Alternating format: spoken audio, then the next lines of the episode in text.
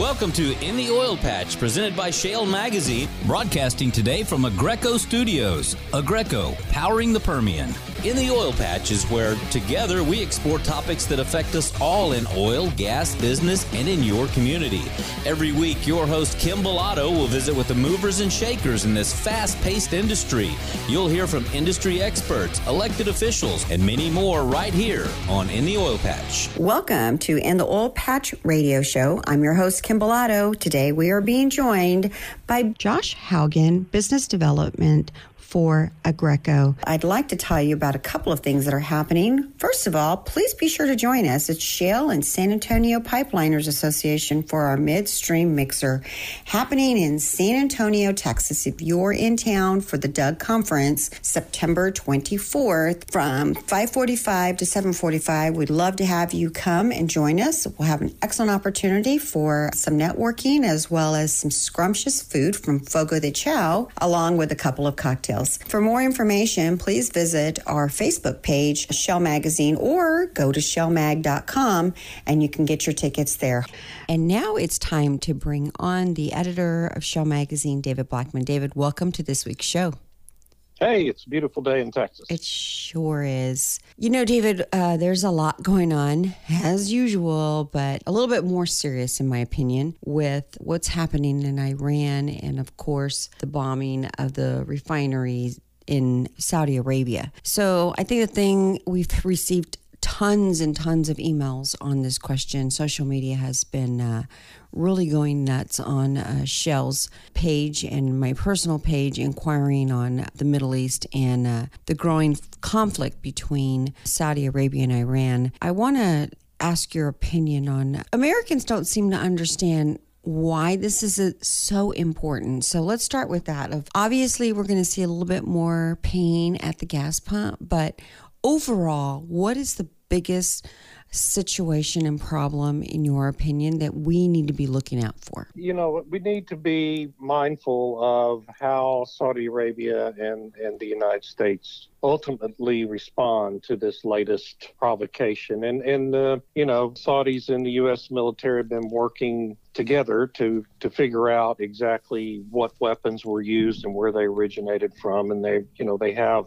uh, the remains of these uh, both cruise missiles and drones that were used in the attack, and they're able to basically get into the insides of these cruise missiles and reverse engineer them to determine exactly where they came from. And so, it appears, at least as of now, that that Iran did uh, launch these attacks on the Saudi facility and, and several of the big Saudi oil fields and uh, their motivations for that uh, don't appear to be very rational. Um, but that's what they did. And, you know, the markets initially responded with a big run up in crude prices, and then they kind of softened uh, as it became evident that, that the Saudis would be able to restore most of this lost production. They initially took 5 million barrels a day offline.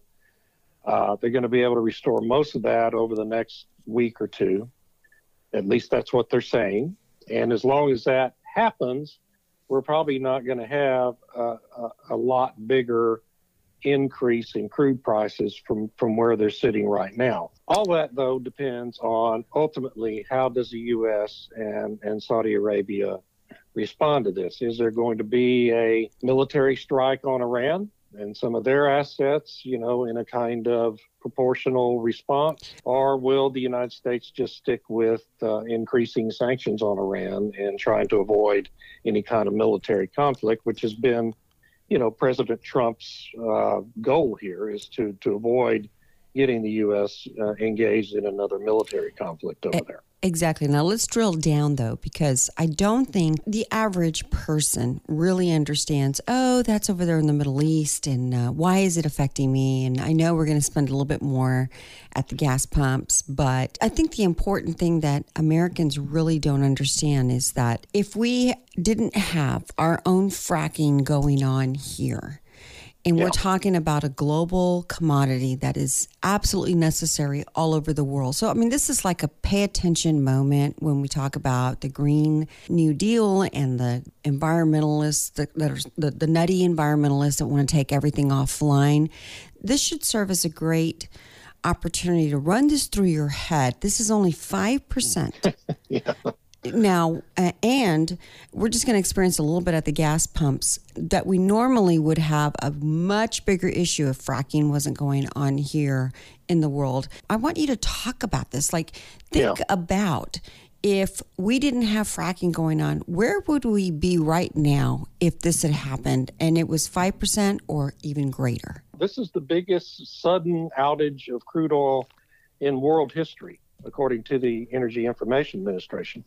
This is a bigger outage of crude oil than we experienced in the 1970s in the two Arab oil embargoes. And we all remember that one when we were lined yeah. up for gas for hours and hours. And it, and and the reason we were lined up in gas in gas lines for hours because we were importing half of our crude oil daily needs. We were a net importer of about 50%. Just 10 years ago, we were a net importer of 60% of all the oil we use in the United States. Today, we we're a net importer of just even less than 10% of what we use. And so that's all due to hydraulic fracturing and the development of these shale resources around the country. And had we not had fracking, and if we lose fracking because we elect one of these crazy Democrats that wants to ban it as soon as they get into office, uh, we're going to go right back to being dependent on, on all this oil coming from the Middle East. And, and presidents then will have no choice but to respond militarily to this kind of provocation from Iran or whoever else it is. We'll have no choice because we have we will have to keep the Persian Gulf open to all that tanker traffic. And right now, the United States is there. We have a presence there to protect our interests, but keeping that oil flowing from the Middle East is not the kind of pressing priority that it was just 10 years ago. So everyone needs to realize that. Right. It's not as vital to cause us to go into war. But I think the other part, though, that is, you know, so simplified if you're looking, if we're dependent on foreign oil, or we are making it here, what is the difference? We all live in one world. So if we're going to go down a path of climate change and we need to stop the whole fossil fuel extraction, so is your point that we should get it from Saudi Arabia versus United States? Because last time I checked, we were all on one planet. And global warming is, or climate change, or whatever you want to call it, affects the whole entire planet. A- am I seeing things differently? Yeah, and as you said a minute ago, I mean, everybody on the planet uses petroleum. I mean, it's it's the most vital resource on the planet. It it really is, even today, and it will continue to be into the foreseeable future. Um, and so we in the United States are much better off, much more energy secure. And that's an important distinction. We keep hearing people say we're energy independent. We're not completely energy independent, right. but we are far more energy secure today than we were just a few years ago. And and that's important for us. It's important for national security. It's important for prices at the gas pump, and it's important for everybody in this country. So, uh, this is a real, like you said, this is a real teaching moment here, and hopefully, people, you know, are going to wake up and realize when they hear Elizabeth Warren saying she's going to ban hydraulic fracturing the first day she takes office. Well, hmm. then maybe it's not such a good idea for her to take office. Maybe she should go to Iran and try to run over there. what, is it, what does it mean at the pumps, though, for for consumers? What can we expect in the upcoming weeks? I mean, I know we we reposted what yeah. your post was. Go fill up. It's getting ready to happen. You know, you're going to feel an increase at the pump. But yeah. what can consumers expect in the next coming weeks? What do you think will happen? Yeah, well, and we have had uh, uh, kind of a minor increase in gasoline prices as you know the more expensive crude with these higher prices begins to be refined and make its way to the gas stations. Over the next couple of weeks we're probably going to see some more increases at the pump. But unless we see some other kind of event that upsets the markets and sends oil prices a lot higher uh, it's you know the gasoline price increase is probably going to be fairly limited to maybe 10 20 cents a gallon. Uh, and hopefully that'll be all it is. But you know uh, again it, so much depends on how the united states and saudi arabia respond to this and uh, whether or not there's any kind of an extended armed conflict over it. So, uh, a last question and a quick answer. Is it your opinion that because of what's happened, if this was, of course, uh, maybe five years ago, we'd be probably having to gear up and go to war, and it's not the same as much now.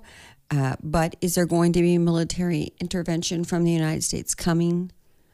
I hope not. Uh, and of course, the president was elected on a promise not to do that or to avoid it if, if at all possible. Uh, but so much just depends on, you know, what the what his advisors are telling him, what our intelligence agencies are telling him, and, and hopefully he's getting proper and accurate information to make an ultimate decision. I but he doesn't want to. I mean, his his inclination is to avoid any further military conflicts in the Middle East, and he will do everything he can to avoid that. Well, let's hope that because of fracking here in the United States, we have just diverted war, if you will. David, thank you so much for being on this week, and we look forward to having you on next week. Hi, folks. Alvin Bailey here. Did you know Aggreko is proud to sponsor in the Oil Patch Radio Show? Aggreko has served Texas oil fields for over 10 years, supporting producers with temporary power to get their product to market. When utility power is not available, Aggreko is your reliable alternative. They service everything from pump jacks with a single 200 kilowatt unit to massive gas processing facilities requiring 50 megawatts or more. Aggreko is your dedicated engineering partner for diesel and natural gas generators, as well as battery power solutions. Call Aggreko today at 1 800 Aggreko. That's 1 800 A G G R E K O. Join us Saturday, October 19th at Sam Houston Park for the 9th Annual Energy Day, one of Houston's largest free family STEM festivals. Energy Day has music, food, games, and a whole lot of fun. Enjoy over 60 interactive exhibits showcasing science, technology, engineering, math, energy, and careers. Don't miss out on the fun. Admission is free and is brought to you by BHP, Golden Pass LNG, the Consumer Energy Education Foundation, and Consumer Energy Alliance. For more information, visit EnergyDayFestival.org. Remember this name, Oilfield Experts, to locate any part, anytime for your automotive or oilfield equipment needs. Oilfield Experts' specialty is those hard to find oilfield parts for your fleet maintenance needs, and we've been providing those parts and accessories to keep your tools turning since 1965. From the auto repair shop to the pump jack, call us for the right part right now. Write down this number Oilfield Experts 210 471 1923. Again, that's 210 471 1923 and visit us on the web at theoilfieldexperts.com.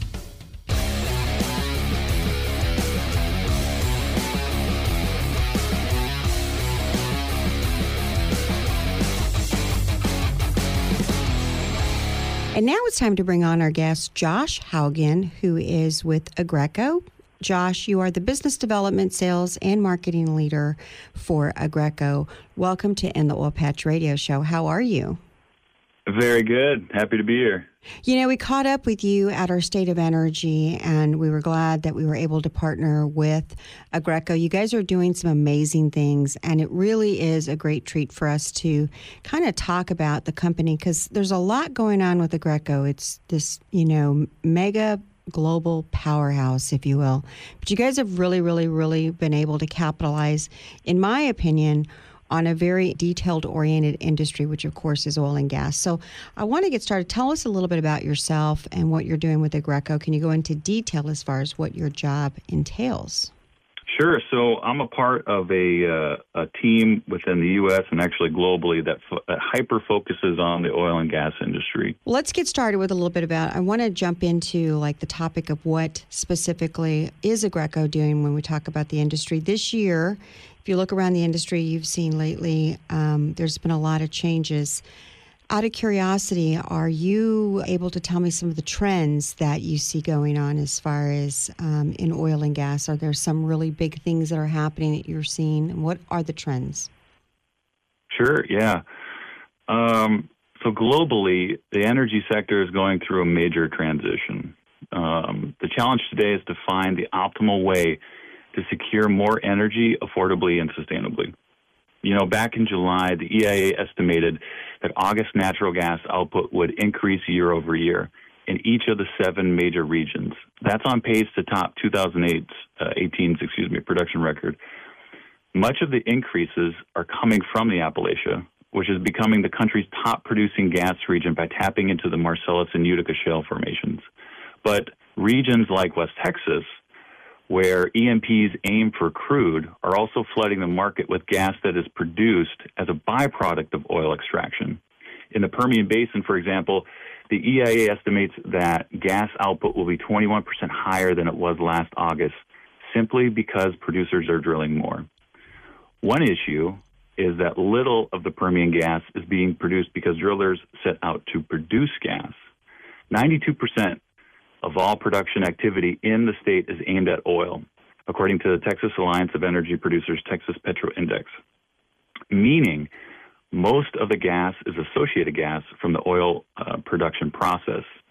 You know, there was a Bloomberg article recently that stated prices for gas coming out of the Permian have dipped into negative territory multiple times this year, meaning producers were paying customers to take their gas. And uh, there was a, a, a June 4th report that Rystad Energy did reporting flaring and venting of natural gas in the Permian Basin in Texas and New Mexico reached a new all time high for the first quarter in 2019, averaging as much as 661 million cubic feet per day. In the interim, some producers in the Permian are facing a difficult decision, even as oil production continues to rise to record levels. Regulations in Texas and New Mexico make it difficult for producers to flare associated gas, meaning high yield wells may have to be shut in since the gas they produce has nowhere to go. And that is a big discussion. There's been a lot of discussion on that. What to do with it? Is it cost effective to capture it? We know that there are some abilities to do that, but it also it doesn't necessarily always make sense to do that. And so as we see this, um, what do you see the oil and gas industry leading to in the future to be able to deal with this problem, you know, in 2020 or in the future? We're anticipating and responding to mega trends of decarbonization, decentralization, and digitization in our markets. That on top of uh, the, the country's aging electrical infrastructure, or really lack of electrical infrastructure, are hurdles we're positioning our customers to overcome positioning the oil and gas industry and ourselves for the future, we pioneer developments in solar thermal hybrid technology, next generation gas engines, increasing the overall efficiency of our engines, and introducing energy storage specialists, allowing customers to compete in that energy market of the future. Uh, we have identified the opportunities these trends present to establish strength in providing modular temporary power via maximum fuel flexibility using gas, diesel, renewable sources, and microgrid and energy storage solutions. You know, one of the things that has been to me impressive about Aggreko is the diversity that you guys have. And then also just the ability for not every company, there's a lot of companies that I think kind of think that they specialize in power but hmm. they have no solutions for when they had a problem, uh, a, an operator, say, or or a service company, someone who's needing power, and it's something that hasn't been done before, and they really lack the insight to be able to you know look at what the problems are and come up with a really valid solution that of course makes sense for everyone. Um, most, of, of, course, importantly, trying new techniques and new things. And I think that's kind of how things get discovered to begin with. Is, you know, you see a need, don't know how to really fulfill it, and then you turn to someone with a lot of experience that you know, like, okay, you may not know exactly how to fix this problem, but your team and you will get to work on it and figure that out. And so, of course, what we're seeing is, and, and I want to get into that in the show, but we're seeing a lot from you guys of creating uh, and taking a problem and then coming up with a solution.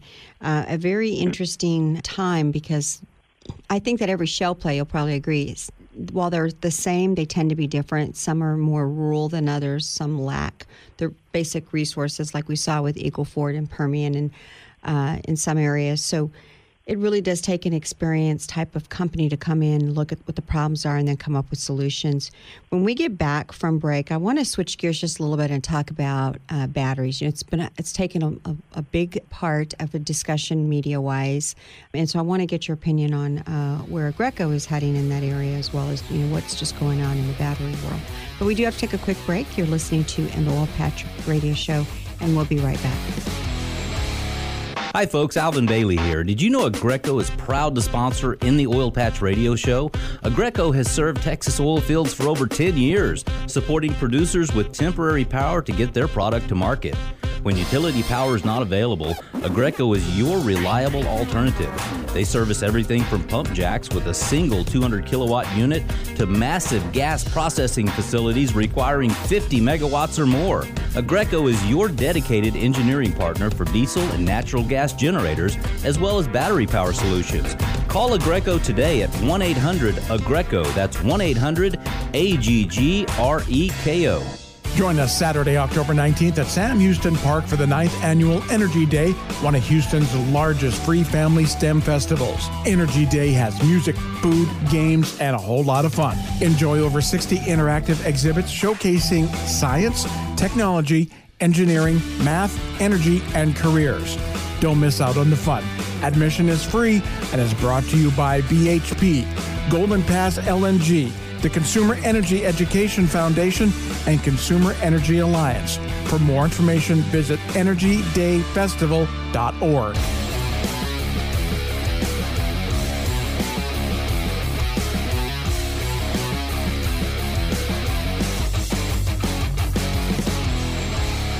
And we're back. You're listening to In the Oil Patch Radio Show. Our guest today is Josh Haugen, Business Development for Aggreko. Uh, now, Josh, before the break, we were talking about, of course, what is happening here with oil and gas, what you see happening in the future with, of course, powering. And, and let's switch gears to another source of power, which, of course, is the very popular discussion and topic on battery and battery storage. Um, and how energy uh, is distributed and how it's becoming a major factor in oil fields, or is this uh, finally working its way out and becoming the norm? So, talk to me about battery storage. What are we seeing? How? So, for our clients, we want po- uh, power generation to be as efficient, as clean, and as reliable as possible. Right. That's why we've uh, that's why we've included renewables and battery storage to our offering. We want to be at the front of the push for a decarbonized future. Solar and wind power produce power at very low costs. Okay, and power uh, and and uh, our battery energy storage equipment can help overcome the intermittent nature of renewable generation, creating cleaner power solutions and maintaining our excellent reputation for reliable energy. For someone who's not very familiar with um, the energy sector and just kind of trying to understand, when you talk about these battery storages. I know when we talk about utility companies, they have, if it's a home, they have uh, it usually connected in their garage or some form of a system that is capturing. Go into detail. What does it look like at Aggreko battery storage? Is it an actual unit? Is it a facility? Is it a machine? What is it that it, what that we would find, or is it all different when you look at from site to site? Yeah, it's no. That's a very good question. So because for Aggreko, since we're a global global company, we try to make all of our equipment as mobile as possible. It could be in West Texas one day, and it could be up in Canada the next day, and you know, everywhere else in, be, in between. So making it very mobile and containerized that you could put it on a ship, you could put it on a plane, you could truck it from Houston to to Midland or Corpus Christi is is uh, is a big thing just for our company globally. What it what the solution looks like and what it could look like, that, that brings the second piece of it as scalability. So you want to be able to ramp it up very quickly and deploy it very quickly, and you also want to be able to, in essence, come take your toys and and uh, and take them back when they're no longer needed. So we design uh, when it comes to batteries, we design these things to be modular and parallelable, so you can stack as much energy storage next to each other as you want, and if you don't need it anymore, you can start taking it away. The unique thing about energy storage is, and just the renewables in general, most renewables, is they're not always on. So the wind isn't always uh, blowing and Right. the sun isn't always out. So having these this scalable battery solution allows you to put more storage. So when the wind is really blowing, just for for lack of better words, we can store that excess energy for the times that the wind isn't blowing. And when the sun's really out and it's a really sunny day, we can store that excess energy that we may not be using and use it for times that the sun isn't out. And I kind of think, you know, you're hitting on something that we've talked about numerous times on the show. We've done a lot of stories um, with Shale Magazine specifically on this topic and how there's a really big need to capture those windy days when obviously there's a lot of wind farms, especially here in Texas, you know, uh, capturing that, capturing solar for the days that it is raining and it is not, we're without sun. But there's also, you know, been a, a very big need to figure out how do we capture all of this and then, of course, use it. And uh, so, to the point earlier when we were talking about natural gas and flaring and the need for us to find a way of capturing that where it's efficient, right, uh, for the operator, but then obviously being able to store it and use it to some capacity. And it's kind of neat. Uh, I've seen and done a couple of stories on a couple of, of companies that are, that are fairly new at it, that are operators that are trying some different things that are out there that are uh, taking some of that and um, maybe repowering just a small component that's embedded in there. But it's good to see that everybody's kind of moving into that, you know, way of thinking about recycling the majority of the products that are coming out from the well site. When we get back from break, you guys did an amazing uh, project. It's actually the biggest project you guys have done in North America. And uh, I want you to tell me a little bit about that because, um, from my understanding, it's the first of its kind. But we are going to set ourselves up to go to break real quick. When we return, I want to give you time to talk about that. You're listening to In the Oil Patch Radio Show, and we'll be right back. Remember this name, Oilfield Experts, to locate any part, anytime for your automotive or oilfield equipment needs.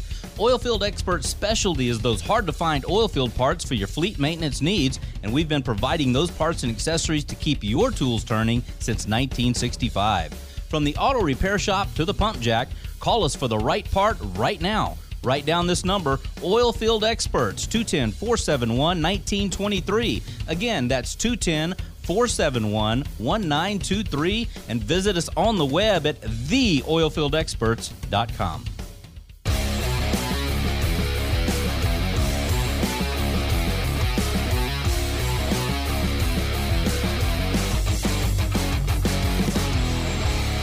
And we're back. You're listening to In the Oil Patch Radio Show.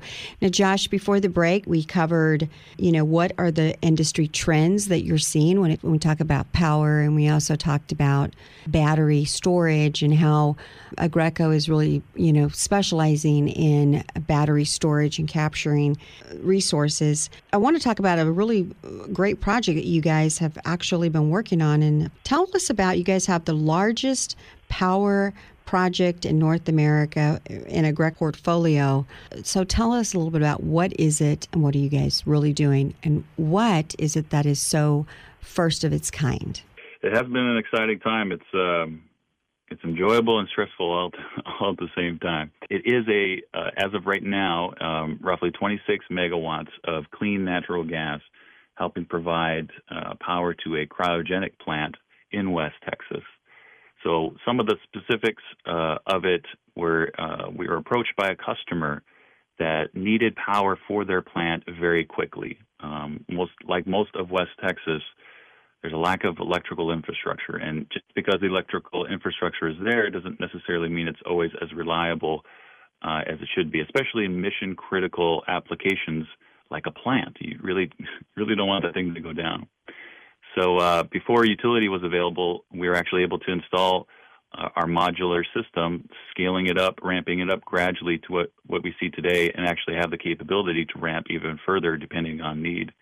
It's been it's been truly successful. It's been a nice it's a ni- nice win for everybody. I wanted to know some of the unique characteristics about the project and, uh, and how do they come about because when I look at, you know, over the past 10 years of Eagle Ford's birth, you know, it started off, resources were limited, of course, which was a huge part that you guys played in powering up these things quickly, but I don't think that the general public really understands. They don't really get out to a rig site, understand how limited the resources are. When an operator is down, service company, they, the work can't get done. We're talking about losing not just man hours and, and, and people are out of work, but I mean, there's millions of dollars here that, that, that are losing by something being down. And if it's an operational type of uh, rig, I think that there's uh, reasons why it's absolutely necessary it stays up for safety purposes.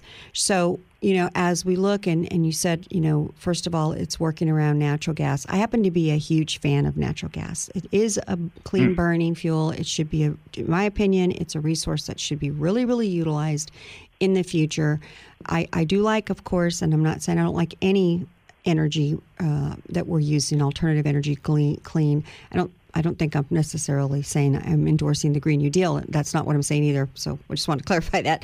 But it is all about all the different resources that are available and being open to them. And I think the industry as a whole is. But when we talk about natural gas and being able to utilize that cutting edge technologies and companies that are taking advantage of that versus maybe using some other, you know, a little bit older fuel resources that may not burn as clean, what are the unique characteristics of the project that, that you guys are talking about specifically in North America, and how did they come about? I'm assuming by trial and error that the, these you know characteristics came around. You're spot on. Um, due to like, like, I mentioned earlier, due to the reported increased flaring, you're beginning to see more and more less wasteful alternatives resurging. So through an engineered approach, like you like you just mentioned, uh, and what we talked about earlier, by drilling, one of the byproducts is this gas. And if you don't have anywhere to push this gas out to, um, one of the quick ways is to flare it. But it, like you mentioned, it, it's wasteful. It's energy that we can use, and a lot of operators are taking advantage of that.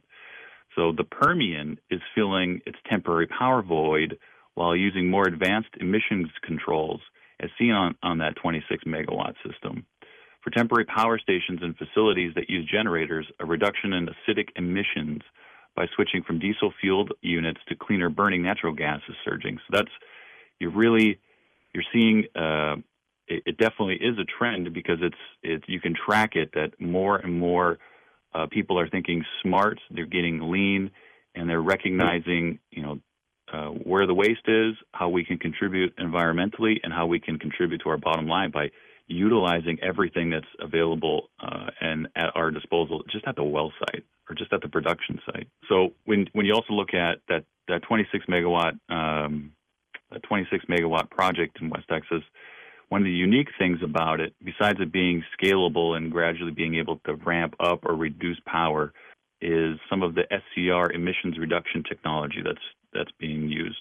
And for those that aren't necessarily familiar with an SCR what it's capable of doing, um, I think the biggest thing that people would want to know or like hearing about is the uh, 90% reduction of NOx emissions that's capable through an SCR system.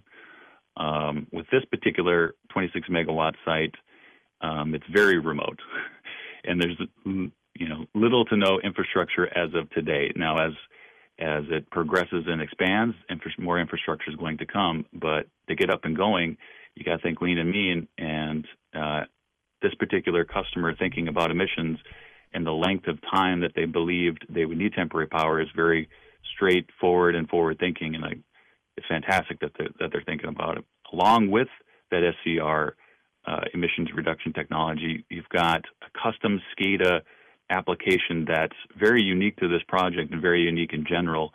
Uh, our our equipment itself has uh, predictive analytics that we know we know what's happening with the equipment more often than not before it ever happens. And when it does happen, we know typically what what is happening to quickly address that.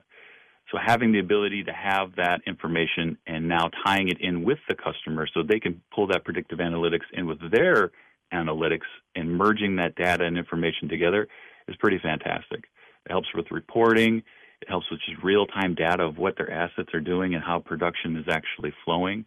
It's just it's awesome. Just reducing reducing that particulate matter PM, that the PM through SCRs and that, that advanced SCADA coupled with even man, I'm just coming up with even more and more uh, things that's so great about this project, uh, the back sync functionality. Utility eventually will be available for this customer to use, and more often than not, our customers want to be on utility. Um, usually, it's more reliable. It can be a little bit more cost effective at, in certain circumstances. Uh, but having the ability to mitigate any type of failure or quote unquote brownouts once utility does come uh, and back themselves up with this large system is is pretty fantastic. Where you can interchange between utility and temporary power as you see fit. As as demand charges creep up in that hot sam, summer ambient months where a lot of ACs are going and, and a lot of commercial use is happening and motors are really under stress on hot ambient temperatures. Having the ability to to maybe disengage from the grid a little bit save a little bit of money and utilize some of that gas and then flip back when you need. It's pretty unique. Well, and one of the things that caught my attention is the fact that you're able to give them a lot of data back that I don't necessarily think that utility companies are focusing on the way the energy industry is. And that is worth a whole lot. When we did State of Energy, there were a lot of, we talked, to, we had a panel of you know, technology and what's happening. And I think the service companies that are ahead on that and can offer that, that's exactly what the operators are looking for. And I don't think they offer it with utility type of companies. Maybe they might in the future as they realize that there's definitely a desire for it. But as of right now, I'm not really sure how many are really doing that. When we get back from break, I want to talk a little bit about SCADA and what is that. But we do have to take a quick break. You're listening to the Oil Patch Radio Show, and we'll be right back. Shale Oil and Gas Business Magazine provides services like print advertising and digital marketing. Our digital advertising services include website, email, radio, video, and social media. Shale also provides specialized web services from website management to search engine optimization and social media management. Visit our website, shalemag.com. Once again, that's shale, S H A L E, mag, M A G.com to learn more. Shale is your one stop shop for growing your business. Pick up the phone today and call 210 240 7188. Again, 210 240 7188. Join us Saturday, October 19th at Sam Houston Park for the 9th annual Energy Day, one of Houston's largest free family STEM festivals. Energy Day has music, food, games, and fun. You can also enjoy over 60 interactive exhibits showcasing science, technology, engineering, math, energy, and careers. Don't miss out on the fun. Admission is free and is sponsored by Chevron, Technip FMC, the Consumer Energy Education Foundation, and the Consumer Energy Alliance. For more information, visit EnergyDayFestival.org.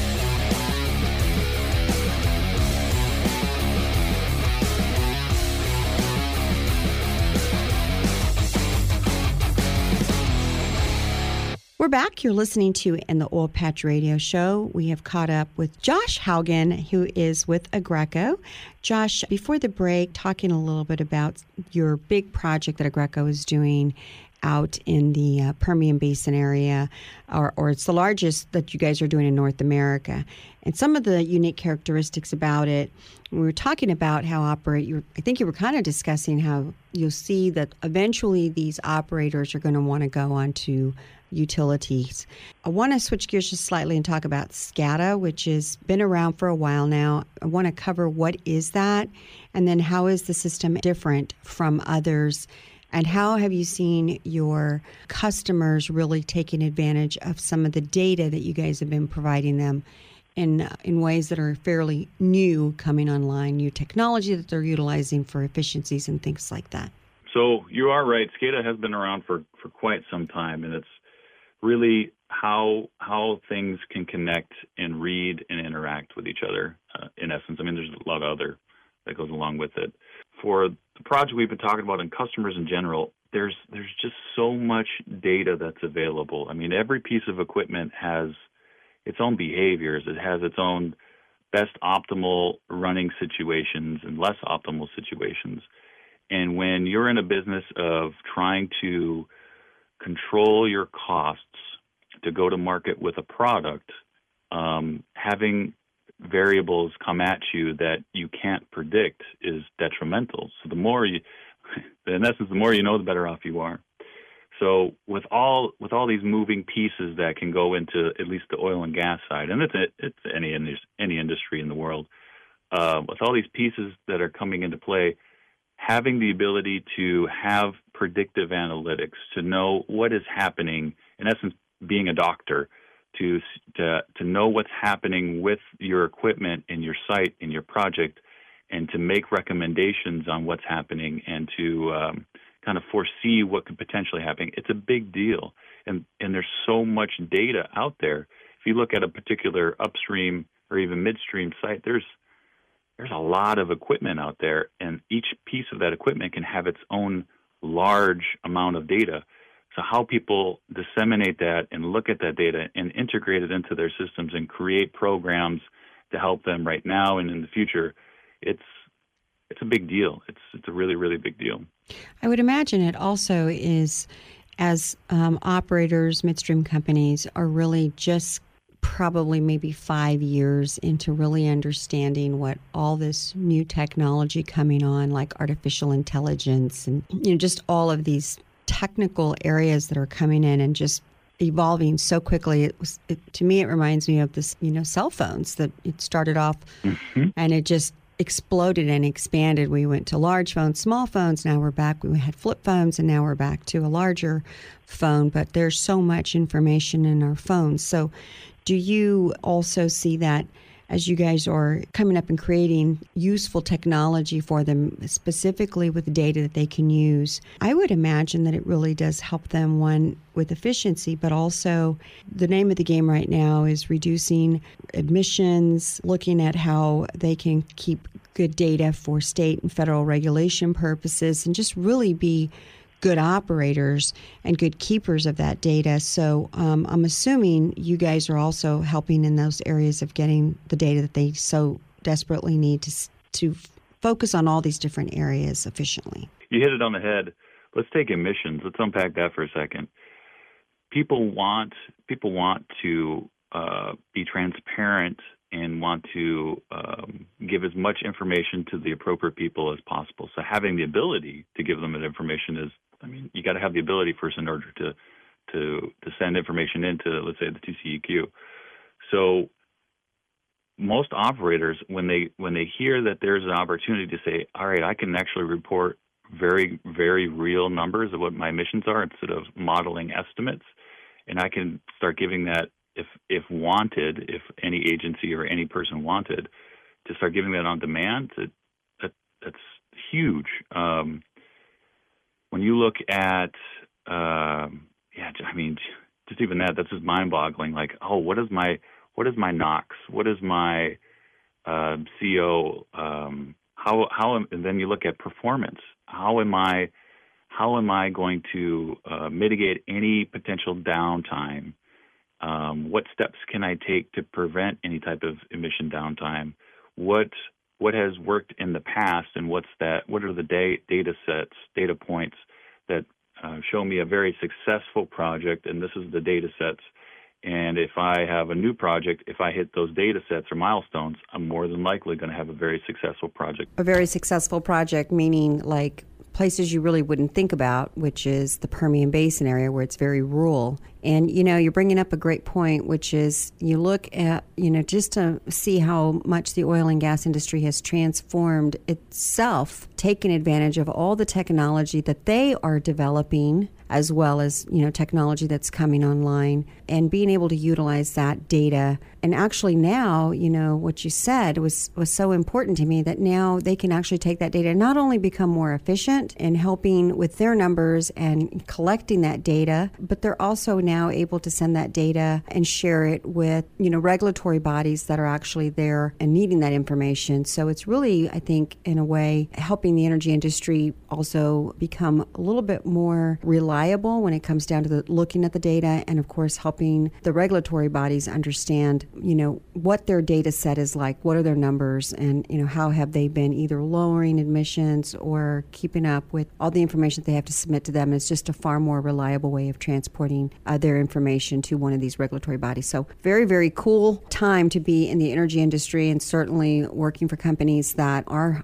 on the way to delivering high tech data that helps them become more efficient in all areas. Well, Josh, thank you for being a guest on the show. We really enjoyed hearing a lot about all the great things that are happening with Aggreko, a global powerhouse when it comes down to oil and gas. But that is all the time we have for this week's show. We look forward to having you guys come back and join us next week on In the Oil Patch Radio Show. And hey, if you like the show, be sure to like us on Facebook. That's In the Oil Patch Radio Show on Facebook, or you can go to Shale Magazine and like that page too. Either way, we're going to make sure that you are aware of who is the guest for this coming up week, the shows, the studios, and the times. Until next week, adios. In the Oil Patch is where together we explore topics that affect us all in oil, gas, business, and in your community.